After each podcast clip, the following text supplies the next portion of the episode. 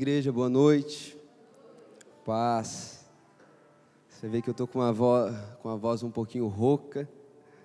Nessa mudança de tempo, essa semana fiquei um pouquinho ruim. E, e corri fazer um teste, né? Com certeza. E graças a Deus, né? É mesmo pela mudança de tempo, mas ora aí dentro do teu coração para que Deus me dê graça mesmo, como o pastor orou. Queridos, esse, Nessa noite a gente vai estar, tá, eu acredito que encerrando essa, esse tema. Nós temos, você que é novo aqui, nós trabalhamos aqui mensalmente com séries de palavras. Né? Nós acreditamos que é, que é uma maneira de, de construir algo mais sólido com a igreja quando nós tocamos no mesmo assunto várias vezes, por várias lentes. E esse mês o Senhor colocou no nosso coração esse tema, cultivando a presença. Tem sido dias onde o Senhor tem nos convidado para um lugar de mais profundidade nele. Querido, você sabe de uma coisa? Um cristianismo onde nós não temos contato com a presença de Deus, ele é um lugar onde nós vamos nos tornando pessoas chatas. Já viu a fama de um, de um crente, dele ser chato? Mas por que ele é chato? Muitas vezes. Porque ele vai deixando de ter contato com a presença de Deus. E quando nós deixamos de experimentar a presença de Deus, às vezes a gente fala de Deus, mas falta compaixão. Às vezes a gente fala de Deus, mas falta o perdão. Às vezes a gente fala de Deus, mas sabe, falta o amor. Então é a presença de Deus que vai trazendo dentro de nós é, um desejo de se parecer com Jesus. Do contrário, a gente anda com um manual de regras debaixo do braço, dizendo quem é e quem não é, quem pode e quem não pode. Então, nesse mês, Deus tem nos chamado para esse lugar um lugar onde o nosso coração tem sido profundamente quebrantado. E eu peço para Deus que Ele nos dê graça para que nessa noite a gente não ouça apenas uma palavra, não saia daqui intelectualmente, biblicamente, enriquecidos apenas, mas que o Senhor possa tocar o nosso coração de uma maneira mais profunda. Eu acredito que onde Deus está, algo sempre acontece. Quando Deus resolve se manifestar, sempre algo dentro de nós é transformado, sempre algo dentro de nós é mudado. E eu quero reforçar dentro de você que o, pelo menos dois propósitos da igreja. Primeiro e o mais importante é adorá-lo.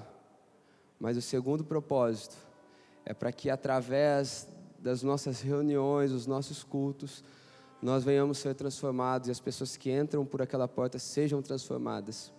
Dito isso, eu acho que daqui para frente é, nós devemos olhar para dentro de nós com tudo aquilo que vai sendo falado e dar lugar para que Deus nos transforme. O título da, da mensagem dessa noite é O Zelo pela Presença. Abram comigo em 1 Crônicas, no capítulo 17.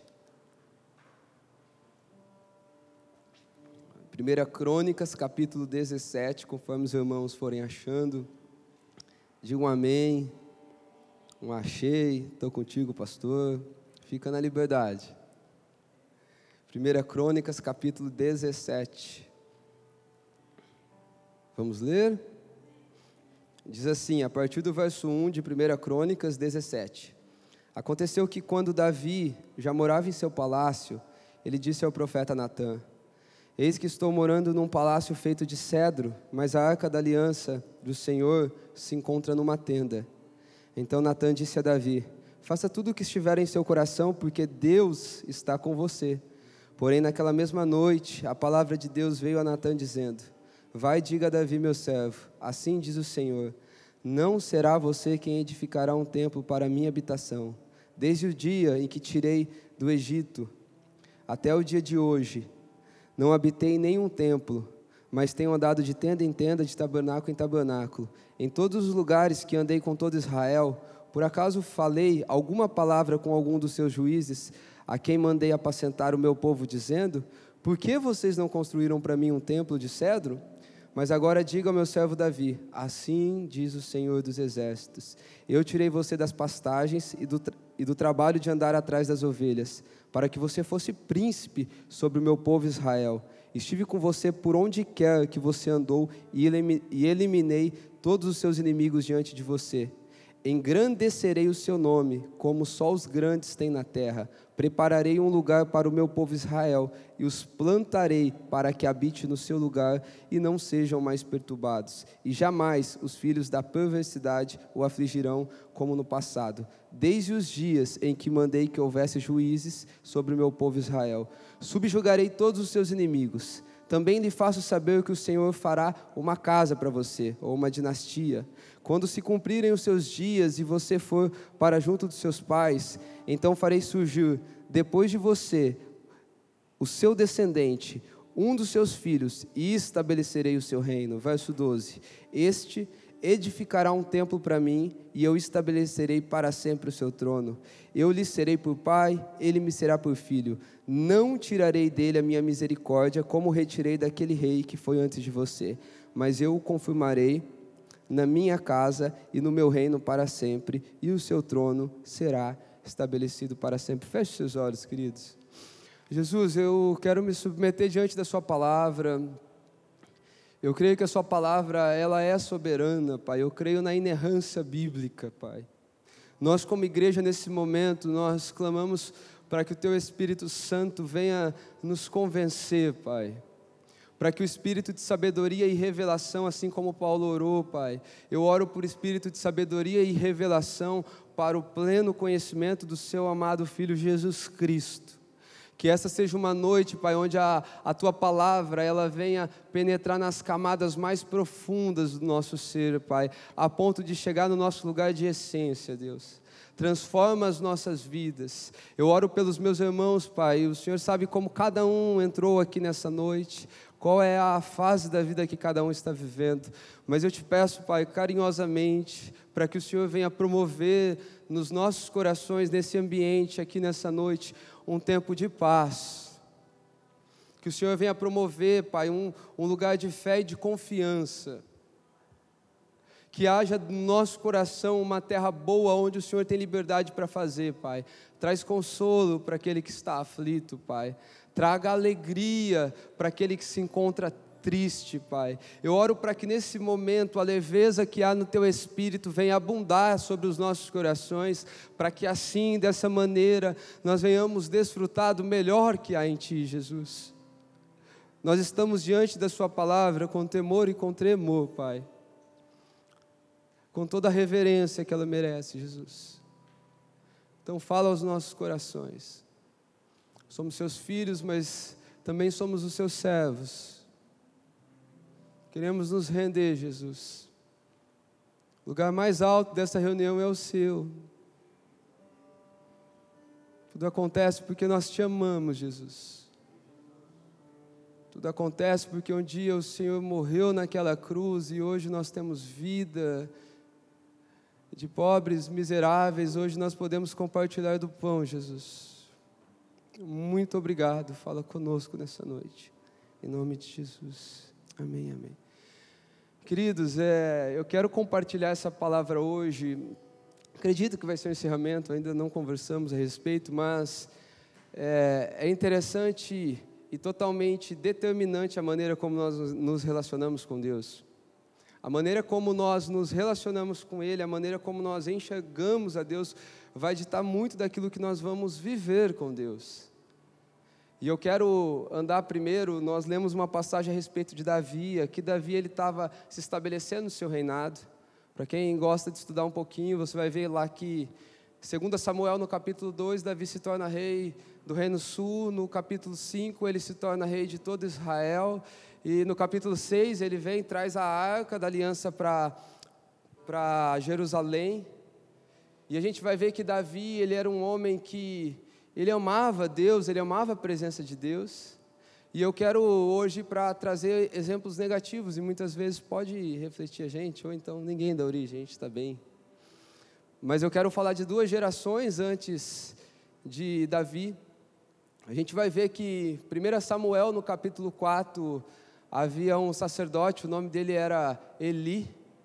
E Eli ele tinha dois filhos, né, Ofni e Finéias. E ali Israel não vivia um bom tempo.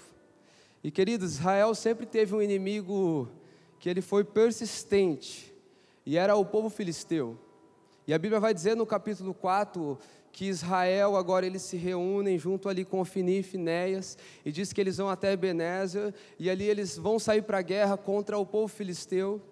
E a Bíblia vai dizer que eles perdem aquela primeira batalha e na hora que eles perdem aquela primeira batalha, então os anciões, né, os sábios daquele tempo, disse: Olha, eu acho que eu sei por que, que nós perdemos essa primeira batalha.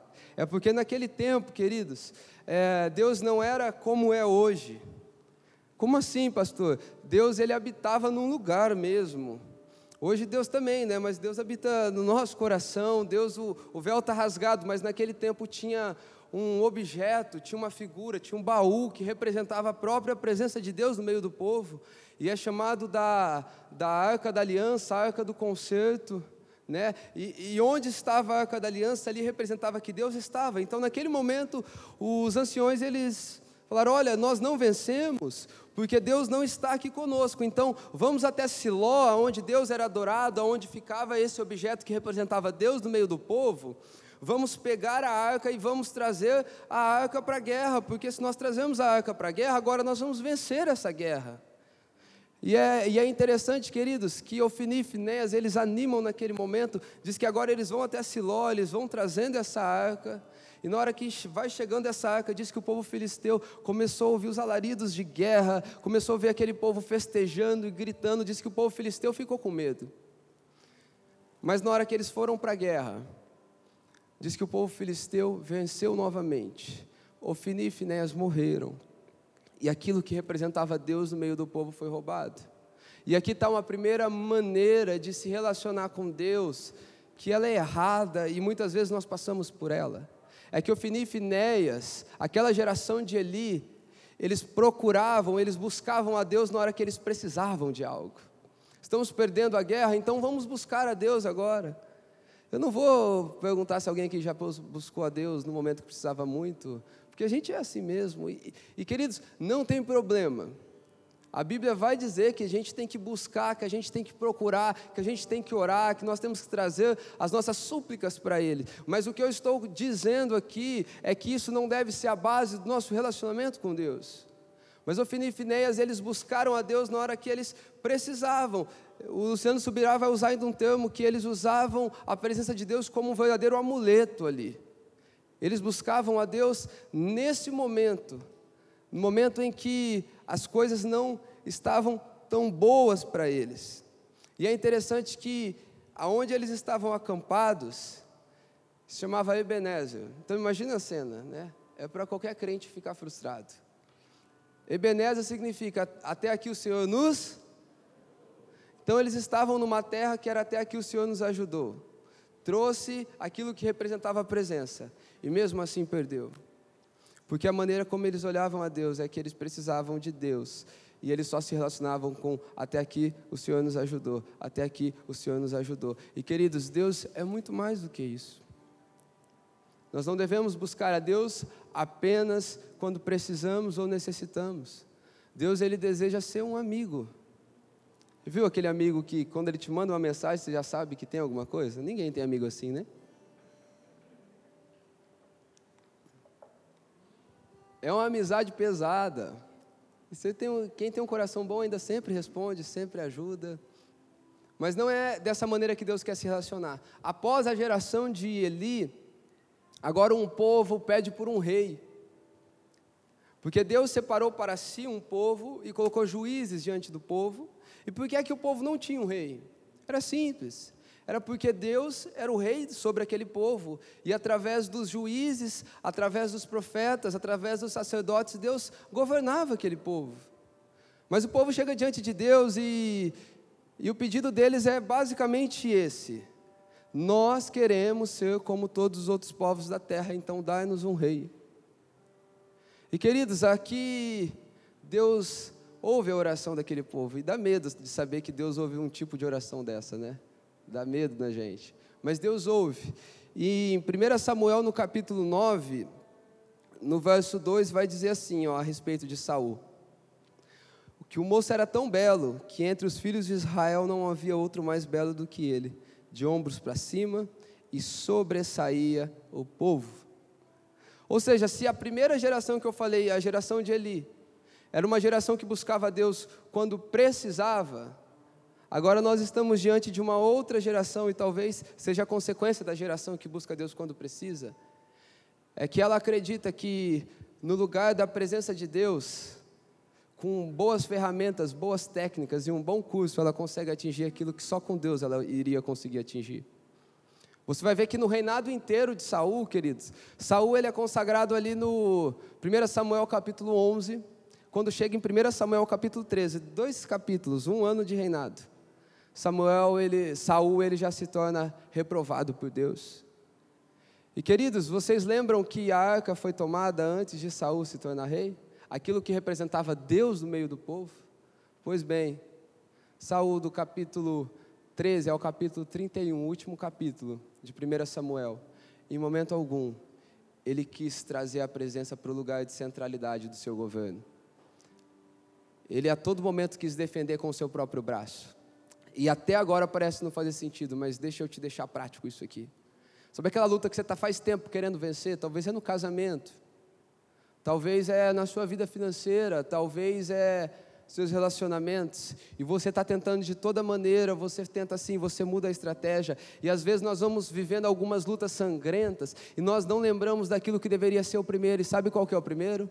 Quando Davi entra no reinado, ele não tenta um monte de coisa, ele não era o mais bonito, ele não era o mais forte, ele não era o mais grande, ele não era o mais sábio, mas ele teve uma consciência, a consciência de Davi foi: eu vou trazer a presença para o centro de tudo aquilo que eu estou vivendo, e eu não vou precisar de mais nada. Nós vemos uma primeira geração e essa primeira geração buscava quando precisava. Nós vamos ver a segunda geração, que é a geração de Saul, que é uma geração que acredita que beleza, força e recurso é tão bom quanto a presença de Deus. Mas agora vem uma terceira geração, e essa é a geração de Davi. E queridos, eu eu fico encantado com, com, com Davi, mas mais encantado do que mais do que encantado, eu fico desafiado com Davi. Porque Davi, é, você vai ver que, para quem é músico, para quem está envolvido com, com o ministério da música, você não vai conseguir nenhum seminário, uma conferência falando disso, e o ministro ele não vai conseguir falar disso sem passar por Davi. Sim ou não, quem é envolvido com música? Sempre vai passar por Davi. Porque Davi ele era de fato um adorador. E eu comecei aqui dando uma síntese de Davi.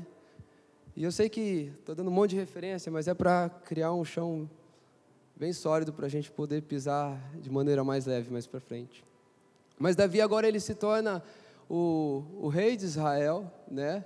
Davi ele é ungido e, e é interessante que Davi ele vai mostrando muito das suas prioridades. Davi primeiro ele se torna rei da de toda a parte sul de Israel. Depois ele se torna rei de todo Israel. E na hora que Davi se torna rei de todo Israel, a primeira coisa que Davi vai fazer, ele vai lá e conquista a cidade de Sião. Ele conquista Sião. A segunda coisa que Davi vai fazer, Davi agora ele investe em trazer aquilo que representava Deus no meio do povo para a cidade que ele preparou. E a terceira coisa que Davi vai fazer é quando ele já está estabilizado e agora ele, de, ele deseja no seu coração investir naquele lugar da presença de Deus. Presta atenção nisso, queridos. Olha essas estações de Davi, elas vão revelar muito daquilo que nós precisamos viver para ter uma vida espiritual abundante com Deus. Primeira coisa que Davi fez não foi vencer e conquistar a cidade. Ou seja, a primeira coisa que nós precisamos hoje, seja em qual for a área da nossa vida, é preparar um lugar para que a presença possa habitar. Lembra do Salmo 132? Eu não darei descanso aos meus olhos até preparar um lugar ao poderoso de Jacó. E queridos, talvez preparar um lugar para Deus é eu dedicar um pouco mais do meu tempo para Ele. Queridos, se Deus é importante para mim, e eu já preciso acordar cedo, pois bem, acorde uma hora mais cedo, mas prepare um ambiente onde Deus possa fazer algo na sua vida. Talvez hoje nós temos uma rotina que ela é tão enrijecida, que Deus já não tem mais espaço para fazer nada dentro de nós. E o fato de trazer a presença não é uma coisa tão simples. Davi, até aquele momento, Em 1 Samuel capítulo 17, no verso 17, quando ele vai enfrentar ali o Golias, aquele Golias que você aprendeu na escolinha dominical, criancinha ainda. Está todo mundo com medo, meu filho, você vai mesmo, pequenininho desse, raquítico assim. Eu vou. Eu já fui contra um leão, eu já fui contra um urso. O Senhor me livrou das garras dele, Deus vai me livrar do incircunciso desse, desse tamanho também. Porque o, o que, que Davi tinha provado até aquele momento, e talvez você até hoje provou só disso também. Davi tinha provado do Ebenezer de Deus. Davi tinha provado daquilo que Deus podia fazer por ele. Mas agora Davi estava se tornando rei. E Davi não queria ter mais alguns vestígios do mover de Deus na sua vida. Ele queria trazer essa presença para um lugar central no seu governo. E agora ele está trazendo a presença, e queridos, trazer essa, essa presença de Deus e não me entenda teologicamente incorreto, porque é Deus quem se apresenta para nós, mas fica pensando que você vai viver a tua vida do teu jeito e Deus vai ser super abundante. Não acontece assim. Mas você vai ver que Davi agora ele investe e eles vão trazer novamente aquela arca que representa a presença. E agora eles vão todo felizes, eles estão ali com carros de boi. E de repente a, a Bíblia vai dizer que a carroça dá aquela tropeçada, Zá e a está ali em volta, e diz que Zá vai pôr a mão, na hora que Zá vai pôr a mão, diz então que ele morre, Deus o fulmina ali naquele momento. Porque, queridos, mesmo na vida de alguém que está priorizando, investindo em trazer Deus para mais perto, para um lugar mais central, mais prioritário da vida, vai passar por alguns momentos difíceis. Agora, essa presença, ela vai lá, essa arca vai lá para a casa de Obed-Edom. A Bíblia vai dizer que Obed-Edom, ele prospera, Vai dizer que o tempo que passou na casa dele ali, a casa dele foi prosperando e Davi, então ele fica pensando e ele novamente vai buscar aquela, aquela arca para trazer para sua para Jerusalém, para Sião. E diz que agora na hora que ele vai novamente para lá, ele faz o seguinte: ficava da casa de Obed-edom até para onde a arca ficou, tinha aproximadamente 16 quilômetros. E a Bíblia vai dizer que a cada seis passos eles sacrificavam um animal. A cada seis passos, eles sacrificavam um animal. E queridos, se a geração de Eli era a geração que buscava a Deus por aquilo que ele podia fazer, sete passos de como eu vou alcançar uma vida financeira melhor, dez passos de como eu vou alcançar o meu amor, quinze passos, não é uma mandinga quase, me, me desculpa. Mas o que eu vejo de alguns passos na Bíblia era seis passos e eles sacrificavam seis passos e eles sacrificavam. Mais seis passos e eles sacrificavam. E sabe, de maneira prática, o que são esses seis passos e eles sacrificavam? Sabe quando você está indo em direção, numa decisão de falar, cara, a partir de agora eu quero ter uma vida mais profunda com Deus? E de repente você vai, você tira naquela semana alguns momentos de oração, e Deus ele se revela para você de uma maneira, e você fala: Poxa, isso aqui agora eu vou parar, então agora eu vou todo domingo para a igreja. E daí você começa a vir, a tua semana começa a melhorar, então você fala: A partir de agora não é só todo domingo, a partir de agora eu vou parar de mentir. Aí você para de mentir porque Deus se revelou com santidade para você, e Deus se revela de novo, e você, vai tendo aquela, sabe, via de mão dupla: Não, a partir de agora eu vou deixar de ser invejoso, não, a partir de agora agora eu vou deixar de ser orgulhoso. Então, a cada seis passos, você vai sacrificando alguma coisa, a cada seis passos, você vai sacrificando mais alguma coisa, até o ponto que a presença ela se torna em você um lugar tão central, que essas coisas deixam de fazer parte de você de uma maneira que não é uma força humana, mas é o próprio Deus te constrangendo, porque você se dispôs a viver uma vida que custe o preço que custar para ter Deus pertinho de você. E Davi investiu nisso, era, era o objetivo da vida de Davi, era o que Davi queria viver. E Davi agora ele traz essa arca para ficar ali pertinho do seu palácio. E a Bíblia vai dizer que quando Davi, e agora a gente chegou no texto base, na NVT eu vou ler o verso 1, não precisa ler comigo. Diz assim: ó, Quando Davi já havia se estabelecido em seu palácio, mandou chamar o profeta Natan e disse: Veja, moro num palácio, uma casa de cedro, enquanto a arca da aliança do Senhor está lá fora numa simples tenda. Queridos, isso mexe comigo. Porque olha só como é que começa esse texto. Quando Davi já estava estabelecido no seu palácio. E sabe de uma coisa? Eu lembro quando falaram isso para mim, eu não acreditava muito, ou eu não queria acreditar. Mas quando nós estamos nos estabelecendo numa área, a gente revela muito o que é prioridade no nosso coração. Já viu aquela pessoa. Hoje não tem quase isso, né? É a história de pastor velho, mas eu vou contar. Mas sabe aquela coisa, ora a vida inteira, trabalha para ter um carro e vai para monte quase de ônibus, pega Uber, vai para monte, vai, faz isso.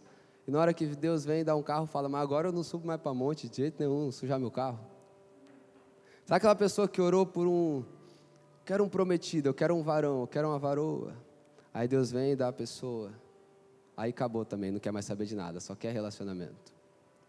Porque quando nosso coração se estabelece, queridos, isso vai revelar muito daquilo que realmente é a nossa intenção. E a Bíblia vai dizer que quando Davi estava estabelecido no seu palácio, ele pensou: minha vida está boa demais e o meu investimento para ter Deus perto de mim parece pequeno demais. Esse foi o lugar que Davi olhou. Esse foi o, o lugar onde o coração de Davi se inclinou nesse momento. E eu quero falar de duas vertentes desse texto que nós lemos, ou melhor, de dois ensinos. Davi se estabeleceu, estava bem, tempo de paz. Aqui em 1 Crônica está dizendo quando ele se estabeleceu, mas em 2 Samuel vai estar dizendo que Davi vive, tá, estava vivendo um tempo de paz. Não havia muita guerra naquele tempo. Deus trouxe paz sobre Israel mesmo, ao governo de Davi. E agora ele vem, chama o profeta Natan e profeta, vem cá, deixa eu te dar uma ideia. Eu estou aqui, ó, tá vendo? É de cedro. É uma presença onde ela está. E o profeta falou: Davi, sei que está perto da presença, faz o que você quiser, o Senhor é contigo. Naquela mesma noite, Deus aparece para Natan, diz, diga assim para o meu servo Davi. E a partir daqui eu quero pregar dois ensinamentos a respeito daquilo que a presença de Deus é na nossa vida. A primeira coisa é que ele vai olhar para Davi e vai dizer assim: ó, Algum dia, Davi, eu pedi para o povo, desde quando eu tirei vocês do Egito, alguma casa de cedro? Algum dia, Davi, eu precisei viver dentro de um castelo e de um palácio? Não, não, Davi. Até hoje eu andei de tenda em tenda, de tabernáculo em tabernáculo.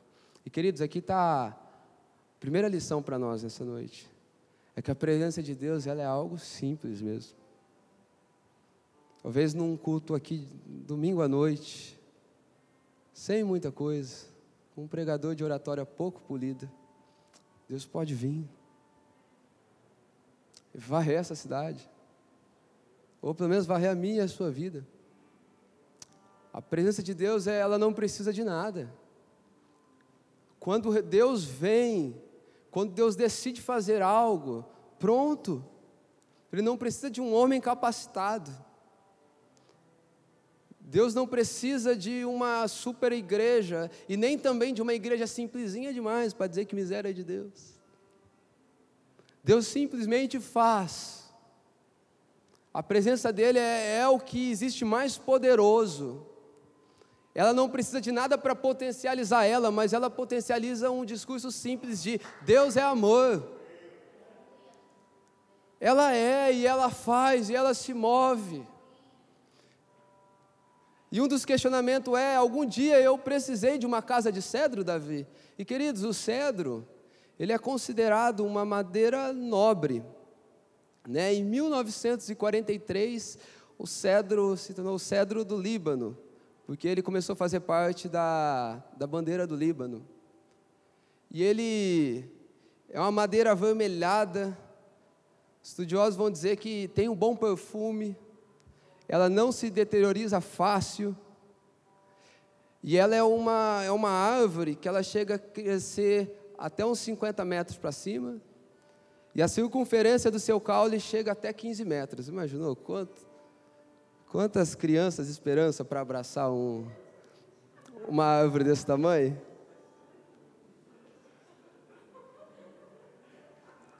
Ó, oh, não levam a sério mesmo, tá vendo? Mas essa árvore ela representa força. Quando ela foi fazer parte da bandeira do Líbano, é, até me desconcentro. é porque representa eternidade e força. Então, quando Davi está dizendo, olha, será que não dá para para pegar isso aqui que representa nobreza, força, eternidade e dar uma melhorada? Não.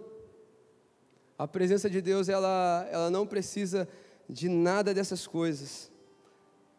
A presença de Deus faz uma manjedoura se tornar um trono para o rei mais poderoso que já pisou nessa terra.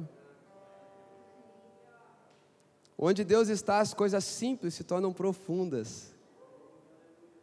Onde Deus está, as coisas desprezadas, mal entendidas, se tornam sabedoria de Deus. Onde Deus está, acordes se tornam direções de Deus que movimentam o coração daquele que ouve sem entender o que está acontecendo. Querido, sabe, de coração, eu, eu tenho entendido nesses dias que eu, preciso mais dessa presença. O cristianismo sem a presença de Deus é um negócio assim, ó, péssimo. Se você não está decidido buscar por essa presença e, e desmistificando o que é a presença de Deus, é o lugar onde Deus está se manifestando. É, sabe aquele, aquele momento onde você está lá assistindo alguma coisa, fazendo algo, e de repente dá uma vontadezinha de orar? Aquele ali é Deus fazendo assim na sua porta, ó. Aí você faz assim para ele, então entra. É o que nós podemos viver de mais profundo nessa terra. E ele vai dizer, profeta Natan, eu não preciso de casa de cedro, não. Até hoje eu vivi em tendas. E tenda para mim, eu já falei bastante aqui, mas tem muito a ver com a minha vida. Né? Não que eu já alcancei, mas prossigo.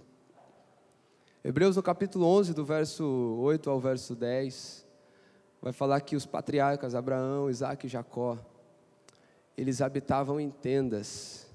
E por que, que eles habitavam em tendas? Porque eles entendiam quem eles eram e para onde eles estavam indo. Quem eles eram? Estrangeiros em terra estranha. E para onde eles estavam indo? Para a cidade onde o Senhor é arquiteto e construtor. E, e aqui, queridos, pode pegar um pouco a gente. Porque esse estilo de vida, né? Pastor, Deus não quer que a gente seja rico? Quer sim, que Deus te dê muita riqueza e que a gente avance o reino bastante. Isso não é o problema. O problema é construir uma estrutura rígida demais que na hora que ele passar você não consegue deixar. Quer um exemplo? Bom, mestre, o que eu faço para seguir, para dar a vida eterna? Ah, segue o, os mandamentos de Moisés.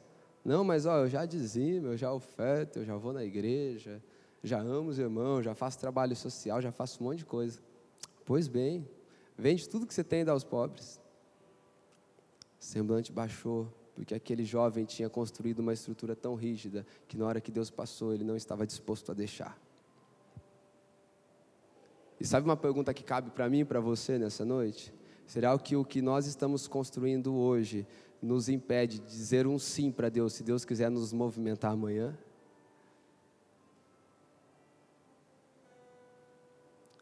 Precisamos construir sim, precisamos ter responsabilidade sim, mas mais do que isso, precisamos ter um coração disposto, disponível, desejoso, responder prontamente o que o Senhor está falando. Porque quando eu falo que os patriarcas viviam em tendas, viu? Não era porque eles não tinham casa para morar, não. Pelo contrário, foram todos homens bem ricos, cheios de posses, abençoadíssimos, mas que tinham um coração sempre disponível a se mover quando Deus queria que eles se movessem. Querido, será que a gente consegue entender que Deus pode nos mover a qualquer momento? João 3,8 vai dizer: O vento sopra, onde quer, você ouve o barulho que ele faz, mas não sabe nem de onde vem, nem para onde ele vai. Assim é todo aquele que é nascido de Deus. Mas, pastor, então não construo. Constrói. Gênesis 6 vai dizer para você o que você tem que construir. Se for para construir alguma coisa, queridos, construa uma arca. Que quem constrói um castelo já quer se estabelecer no lugar, mas quem constrói uma arca Está esperando algo vindo do céu para te movimentar para onde Ele quer te levar. Segundo Samuel capítulo 11, no verso 11, vai dizer que Davi no, era primavera, no tempo em que os reis iam para a guerra. Davi quis ficar no castelo, tranquilo. Deve ter acordado lá, deve ter sido aquele dia, né, da preguiça. Deve ter acordado lá para meio-dia, 11 horas, não sei. Uma hora, duas horas. E sai lá e vê uma mulher que não devia ter visto. E queridos, ele chama a mulher, fica com a mulher. E a Bíblia vai dizer, né, que quando a cobiça ela vem, ela cria forma, ela dá luz ao pecado, né? Deu luz ao pecado, a mulher ficou grávida.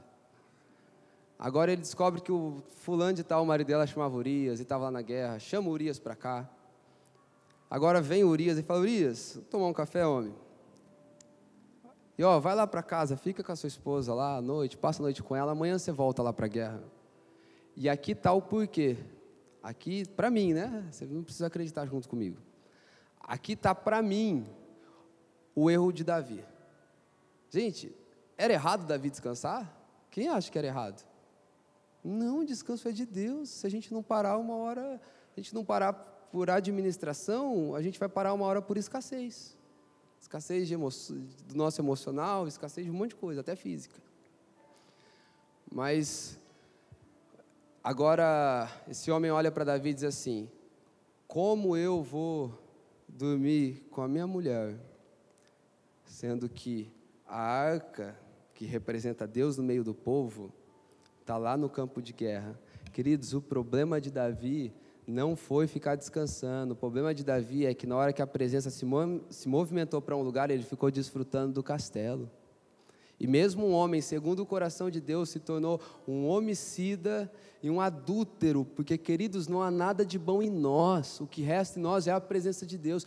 Um homem sem Deus, ele é triste, uma mulher sem Deus, nós somos tristes. Olha para dentro de você, e se isso te ofende, é, é a maior prova que se chama orgulho e que você não é bom mesmo, porque não somos. Então, o que vai diferenciar um homem de Deus para um homem sabe, que está aí fazendo um monte de bagunça. E quando eu falo homem, eu falo gênero, humano. É que uns têm consciência da presença. E essa presença não é pela consciência que vocês dizem, não, não vou fazer não que Deus está aqui vendo, né? Isso não impede ninguém.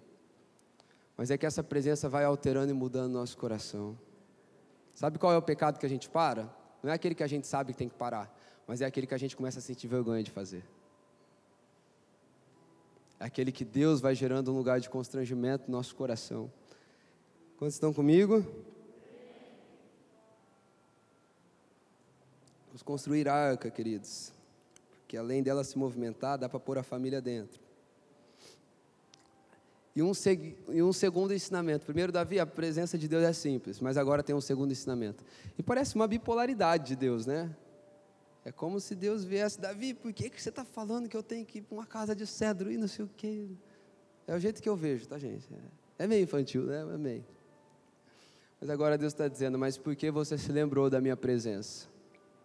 Eu também me lembro que eu tirei você da pastagem dos seus lá da pastagem de correr atrás das ovelhas do seu pai mas porque você lembrou da minha presença. Eu farei o teu nome tão grande como poucos da terra.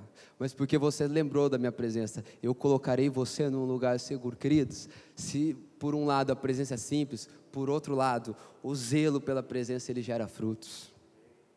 Se por um lado a presença ela não precisa de muita coisa, por outro lado, vamos errar no excesso então? Eu vou ler até o texto que o pastor Jordão leu, 1 Crônicas 29, verso 3, diz assim: E ainda, porque amo o templo de meu Deus, o ouro e a prata particular que tenho, dou para o templo de meu Deus, além de tudo que preparei para o seu santuário. Queridos, Davi, ele foi um homem de muitas posses, de muito sucesso. Davi teve sucesso econômico, Davi teve um sucesso político, Davi, tudo quanto é coisa na vida dele foi muito bem. E esse homem ele chega no final da vida dele, porque existia o tesouro que era o tesouro de Israel, que estava sobre posse de Davi, mas Davi tinha o seu tesouro particular também. Davi tinha, sabe as suas peças queridas, você mulher que tem as suas joias. E você tem aquelas joias que é sua, ninguém vai mexer naquilo ali. Aquilo ali não, não tem preço, porque carrega um valor para você. E Davi está dizendo assim: ó, tudo que eu construí até hoje, tudo que eu tenho até hoje, até mesmo aquilo que é particular, aquilo que é pessoal no final da vida. Davi está dizendo: é isso aqui que eu vou investir para construir um lugar para o Senhor. E queridos, aquilo, eu acredito que aquilo que você faz no final da vida, é aquilo que você entendeu que é mais importante. Por exemplo, quem tem os seus avós vivos ainda? Alguns. Mas o que, que os avós querem da gente? Quer presente? O avô de alguém que já ligou pedindo dinheiro? Pediu para fazer uma janta para eles? Sabe o que os avós querem? Só a nossa presença. Porque eles descobriram no final da vida que o que realmente importa são as relações. Agora Davi chega nesse momento de final de vida. Ele só quer uma coisa. Ele quer pegar tudo que ele teve até hoje para derramar como oferta de libação diante do Senhor. Dizendo, tudo que eu tenho vai servir para construir um lugar para o meu Deus. Queridos, como eu invisto nesse lugar, como eu tenha, como eu, eu de maneira prática vou ter um zelo com essa presença. Queridos, é com o seu tempo. Mas pastor, para mim conseguir ter uma vida mais ativa, um tempo maior com Deus, eu vou ter que atender menos clientes. Pois bem, perca dinheiro. Você vai ver na Bíblia, queridos, e olha, eu leio livros, tá? Mas se algum livro passa em cima disso, para mim não serve. E a Bíblia vai dizer assim, ó, e Davi venceu porque o Senhor era com ele. Sansão venceu porque o Senhor era com ele. E fulano de tal venceu porque o Senhor era com ele. As coisas que o Senhor tem para você, queridos, não vai precisar de tanta coisa não. O Senhor vai abrindo porta atrás de porta para nós. Você crê no que eu estou dizendo? O Senhor vai abrindo portas atrás de portas para nós.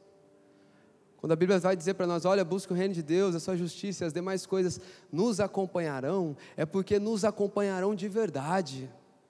Então, tudo aquilo que está nos impedindo de fazer Deus a nossa prioridade, precisa ser pisado já, com velocidade e com pressa.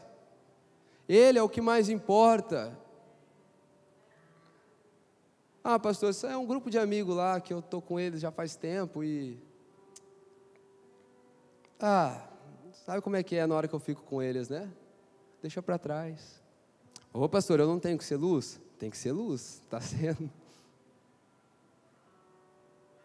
Queridos, a gente precisa ser um pouco radical. E eu não estou falando assim, não, porque ó, não é crente, você tem que parar de andar com ele. Tem crente que é pior do que quem não é crente. Desculpa. Porque você vai sentar para bater um papo, né? Já vai falar mal de, de alguma coisa. E às vezes senta com um amigo que não é crente, vocês têm um papo mó legal. Ninguém viu isso não, né? O fato é que para investir, para ter Deus perto de mim, eu preciso responder prontamente a tudo aquilo que Ele tem colocado no meu coração. Talvez até ministério que está te afastando dele. Ah, eu não consigo porque eu tenho que trabalhar toda hora. Deixa, cara, trabalha muito pouco perto de Cristo. Deixa tudo, vira um, vira um doido, um perseguidor de Deus. Vira alguém que ama Ele com todo o coração. Agora, sabe o que eu aprendo? Com quando nós zelamos em ter Deus pertinho da gente? Você que é bom de Bíblia aí, ó, que está no projeto 365. Vou dar uma chance para quem está no projeto. Você que é bom de Bíblia, está no projeto 365. Ah, tem, tem, alguns, é, tem alguns remanescentes aí. Você lembra no Velho Testamento de alguém chamando Deus de Pai? Se você lembrar, você vai me ensinar hoje, que eu não lembro. E Deus olha para Davi e diz assim: ó, um dos seus descendentes, eu serei por pai, ele será o meu filho. Outra coisa, quem foi que construiu o, o templo? Foi Salomão, né? E Deus disse que esse descendente da qual ele estava falando, o trono dele seria estabelecido para sempre. Alguém ainda tem prestado algum tributo aí a Salomão? Querido, sabe que eu aprendo com quem zela pela presença? Eu lembro do cego Bartimeu, ontem a Duda ainda ministrou aqui. E o cego Bartimeu, ele, ele tinha um clamor. E o clamor era: Filho de Davi, tem misericórdia de mim. Porque aquele que está zelando pela presença, futuramente ele vai, tá, ele vai ter Cristo saindo de dentro dele. Ele vai ter Cristo reinando, ele vai ter Cristo crescendo dentro dele. E você lembra que ele falou assim: é esse descendente que vai construir uma casa para mim? Eu acho que Davi pensou que era uma casa, assim, né? Tipo a origem.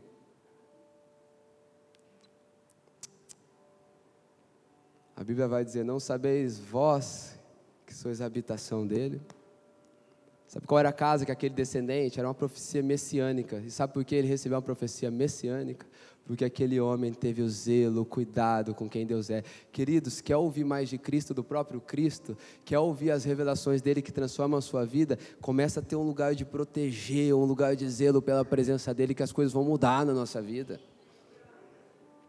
Para aqueles que amam a presença, queridos, não, sabe, não tem outra coisa a presença de Deus ela é eficaz.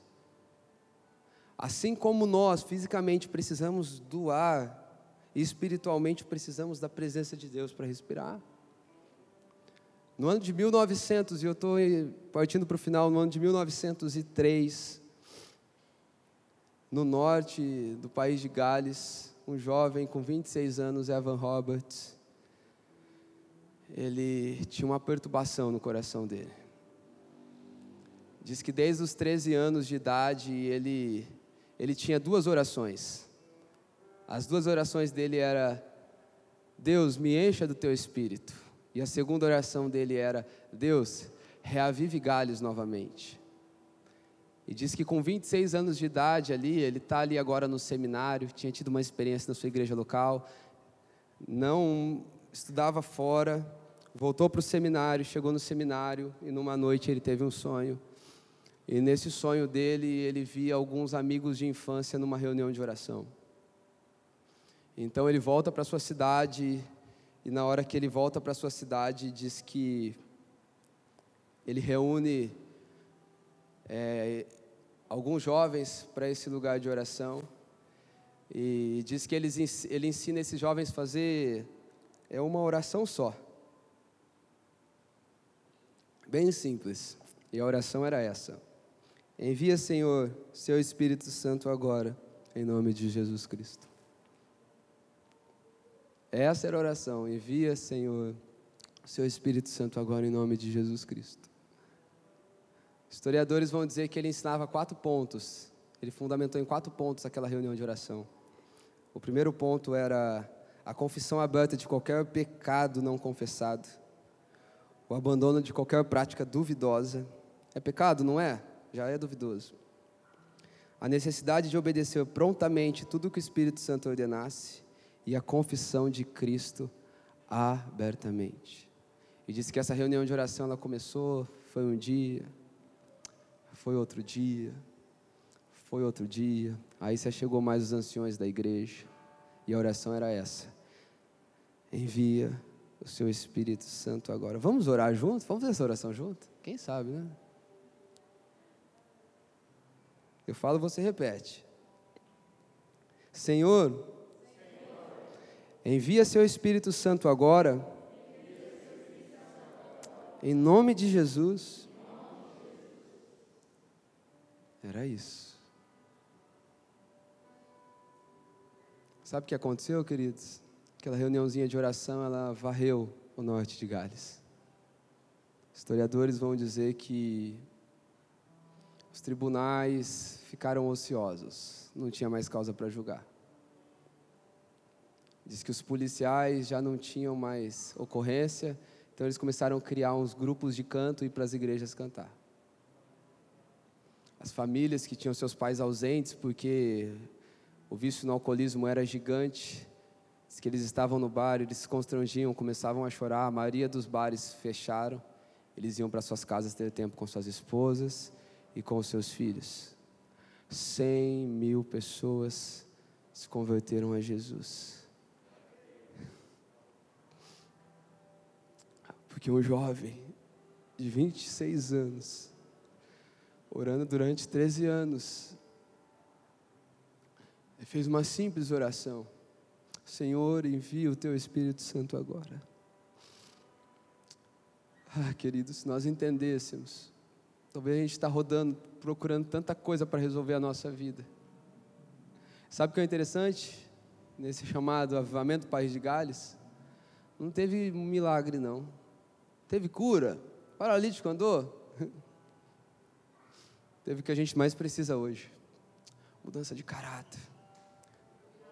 Perguntaram para um médico assim: o que, que o doutor está achando desse avivamento? Ele falou: maravilhoso. Ele respondeu para o repórter: se você soubesse o tanto de conta atrasada que eu achei que nunca mais ia receber, pagaram tudo.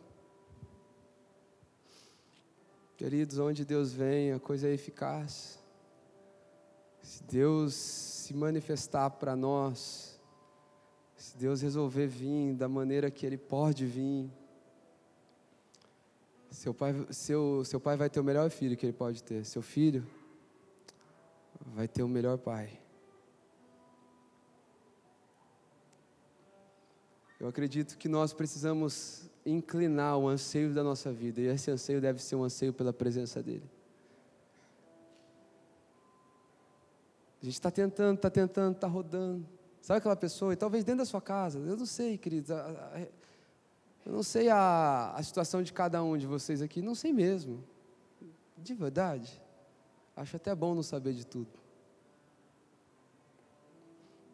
Talvez você tenha uma esposa dentro de casa, ou um esposo dentro de casa, que está difícil a coisa acontecer. Você deve estar tá orando já até para Deus, Deus matar. Fala assim, Senhor, envia o seu Espírito sobre o meu esposo. Senhor, envia o seu Espírito sobre a minha esposa. Senhor, envia o seu Espírito sobre a vida daquele meu filho que está vivendo nessa vida, está sofrendo, estou sofrendo junto com ele. Senhor, envia o seu Espírito. Queridos, não parece tão simples. Mas sabe, a gente tem até dificuldade de entrar na história. Deixa eu tentar te explicar. Imagina que a gente está num culto aqui agora. A gente faz uma oração como essa. E de repente vem tão densa a presença de Deus, a tal ponto que a gente vê. Tem que falar baixo dos bar aqui, né? Olha o barzinho aqui da esquina fechando, o outro fechando, as pessoas brigando para entrar aqui dentro porque elas estão constrangidas pelo amor de Deus. Aí talvez você vai falar assim: ah, mas só vai ter mais gente no culto. Uma esposa que apanhava vai ser amada. Um filho que não tinha o um pai para ir num parque brincar, vai ter um pai. Vocês entendem, queridos? Quanto a presença de Deus, ela é a resposta para tudo que nós precisamos. Quando Deus chega, não tem coração duro demais. Mas para isso nós precisamos ansiar, desejar. Para isso nós precisamos, sabe, buscar Deus. Nós não, sabe, muito mais do que esperar. Nós precisamos investir nesse lugar. Sabe que tal parar com o braço que já está cansado? E agora colocar o joelho para cansar? A geração que veio antes de nós era conhecida como uma geração que orava bastante. Aqui na casa hoje a gente tem a mãe de todas, não é só a mãe do Alê. É uma geração que os filhos estão de pé porque os pais estavam de joelhos, mas agora é a nossa hora, queridos. Lá Deus podia ter feito um monte de coisa, ah, mas não fez tanto, pastor. Mas se Ele fizer hoje, cara, e se o joelho da tua mãe serviu para te deixar de pé e hoje o teu joelho serviu para derrubar Rio Preto inteiro, cara. Que mania de grandeza, hein, pastor? Não, não, o Deus que nós amamos e servimos é um Deus grande. Quando olhamos para a Bíblia, há grandes feitos. Quando olhamos no retrovisor da história, há grandes feitos. Onde é que nós nos encontramos nesses dias? Saciados com algumas migalhas de culto que não transforma a nossa vida. Em decorrência disso, nós temos uma família mediana, vamos criar filhos medianos para uma geração cheia de ideologia, onde nós nem sabemos se a segunda ou terceira ou até a próxima geração vai estar com Cristo ou onde é que ela vai estar. O Cristo apresentado talvez até hoje por nós é um Cristo cheio de regras e leis, mas o Cristo que a Bíblia apresenta é um Cristo que transforma o coração, que tira da escuridão e coloca sobre a luz. É um Cristo que vem transformar o agressivo em alguém amável. É um Cristo que vem transformar o alcoólatra em alguém ensinável. É um Cristo que ele pode tirar lá da cela aquele drogado e fazer dele um pai de multidões. Esse é o Cristo que nós servimos, mas para isso nós precisamos ansiar pela presença. Queridos, a informação ela é boa, chama a atenção dos intelectuais, mas é só a presença de Deus que vai nos trazer para esses lugares. É só a presença dele. É só Deus, mais ninguém. Faz um exercício bem rápido. Eu me lembro ainda com 14 anos, eu em cima de um púlpito de uma igreja presbiteriana, me chamaram lá para entregar uma palavra. Mãe de um amigo. Fecha o olho, Hugo. Isso não acontecia lá não, viu? Estou falando de igreja presbiteriana. Fecha o olho, Hugo. Deus vai derramar algo sobre você. Eu lembro que eu fechei o olho. E Vou estar preparado? Eu estou. Pois a mãe falou: recebe, é isso que o Senhor tem para liberar sobre a sua vida.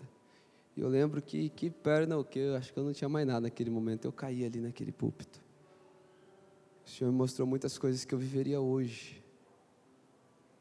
Aquilo mudou a minha vida, queridos. Eu não lembro de quase nada daquele tempo. Eu nunca mais esqueci daquilo.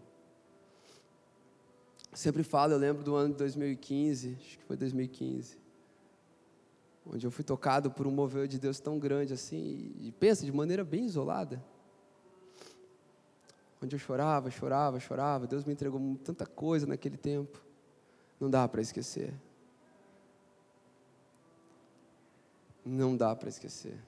Me lembro em outro momento, quando eu comecei a ter contato mesmo com essa presença de Deus, subi para o monte com alguns amigos, eram antigos amigos que estavam numa igreja, e eu fui lá com eles e eu vi aquele povo tudo malucão, doido, pulando, dando uns gritos. Que negócio é esse, né? Eu pedi para Deus que eu queria sentir aquilo que eles estavam sentindo. E eu lembro que aquele dia eu fui marcado. Eu só lembro da imagem de eu olhando para Rio Preto, assim, vendo tudo aquilo. Querido, o Espírito Santo nos marca para sempre. Eu quero terminar com um texto de uma postagem que eu vi essa semana a rede social, ela, ela serve para o bem às vezes, né? É de um professor de ciências sociais da UFPE, Marcondes Soares, ele, ele escreve assim, né? Fico a me perguntar se o maior problema da igreja cristã hoje, ele abre um parêntese e coloca, digo isso com temor e tremor. Ele continua, fechando parênteses. Não é que somos escravos do decoro, ou seja, né, da decência, da honradez. Ele segue dizendo: somos por demais polidos, por demais dignos, por demais finos. E parece que temos medo de, de, de repente, o Espírito Santo desça sobre nós e que alguns de nós nos tornemos atarantados, né, desnorteados, confusos. Porque é esse tipo de coisa que acontece quando o avivamento de Deus vem. Será que nós ansiamos Ele, querido? Sabe, será que Deus ele poderia fazer alguma coisa hoje que mudasse tudo o seu amanhã? Vamos ficar de pé para a gente ter um tempo de oração?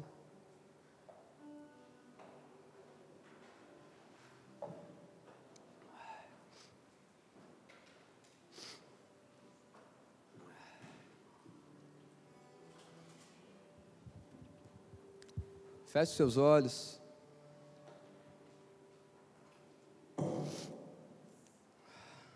Feche seus olhos e, e fala para o Senhor o quanto que primeiro você acredita nisso.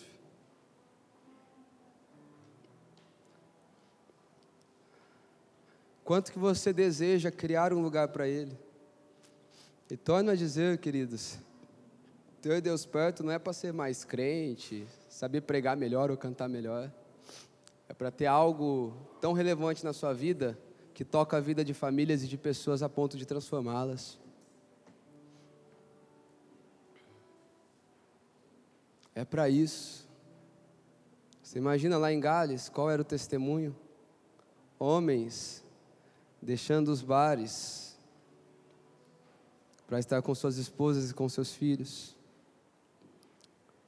Policiais sem ocorrência indo para a igreja cantar. Mas porque a pregação era boa? Não. Porque Deus quis vir. E sabe, eu sei que essas coisas elas não acontecem simplesmente porque alguém ora demais. Ou então, porque num ambiente onde ninguém está nem aí. Mas acontece no lugar de expectativa. Evan Roberts passou 13 anos. Há uma fala dele que ele diz assim: Eu pus a minha mão na chama e eu estou queimando até que algo aconteça. Ai, Pai, assim como eles oraram naqueles dias. Eu quero orar, orar e orar, Jesus. Espírito Santo. Deus, derrame o seu Espírito em nós, em nome de Jesus. Derrama o seu Espírito em nós, em nome de Jesus. Encontra a liberdade dos nossos corações. Encontra anseio, encontra desejo dos nossos corações. Muda a nossa vida aqui nessa noite, Jesus.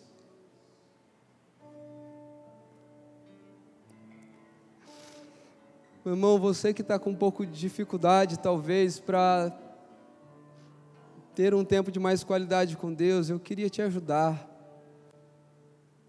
Lembra, lembra qual foi o momento lá atrás, assim como Mateus começou dizendo hoje.